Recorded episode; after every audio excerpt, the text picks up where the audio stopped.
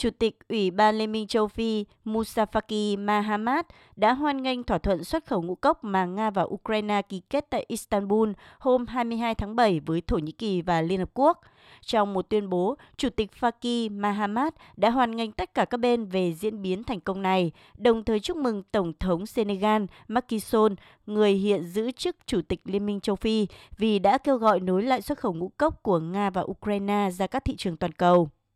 Các nhà lãnh đạo châu Phi khác, những nước nhập khẩu thực phẩm và phân bón từ Ukraine và Nga đều lên tiếng hoan nghênh thỏa thuận này. Theo Tổng thống Nam Phi Ramaphosa, đây là thông tin đáng vui mừng vì thế giới đã chờ đợi quá lâu. Về phần mình, khi thỏa thuận được ký kết, Ngoại trưởng Nga Sergei Lavrov cho rằng thỏa thuận này góp phần đảm bảo an ninh lương thực toàn cầu.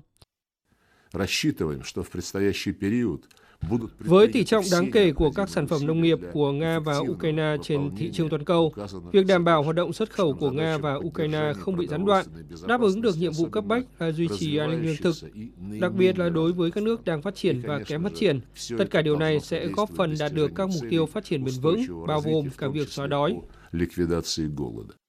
Trong khi đó, Bộ trưởng Cơ sở Hạ tầng Ukraine Kubrakov cho biết nước này sẽ tiếp tục chuẩn bị cho hoạt động xuất khẩu nông sản từ các cảng ở Biển Đen. Bộ trưởng Kubrakov bày tỏ hy vọng rằng thỏa thuận này không chỉ có thể cứu nền kinh tế Ukraine mà còn có thể cứu hàng triệu người khỏi nạn đói, hàng tỷ người thoát khỏi cảnh bần cùng.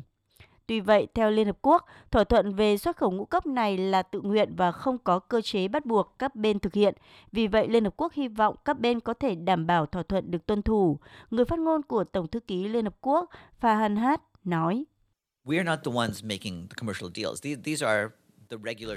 Chúng tôi không phải là những người thực hiện các giao dịch thương mại.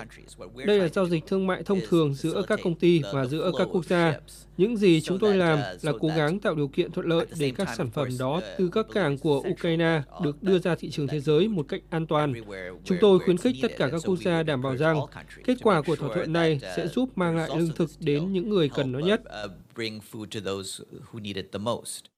Liên Hợp Quốc cảnh báo có thể có đến 49 triệu người ở 46 quốc gia trên thế giới sẽ bị thiếu đói trong năm 2022 do khủng hoảng lương thực toàn cầu và cuộc xung đột tại Ukraine sẽ khiến thêm 95 triệu người rơi vào cảnh nghèo cùng cực và 50 triệu người thiếu đói nghiêm trọng trong năm nay. Với thỏa thuận ở Istanbul vào ngày 22 tháng 7 được cho là sẽ giúp ngăn chặn nguy cơ xảy ra nạn đói thông qua việc cung cấp cho thị trường thế giới thêm lúa mì, dầu hướng dương, phân bón và các sản phẩm khác cũng như đáp ứng nhu cầu nhân đạo.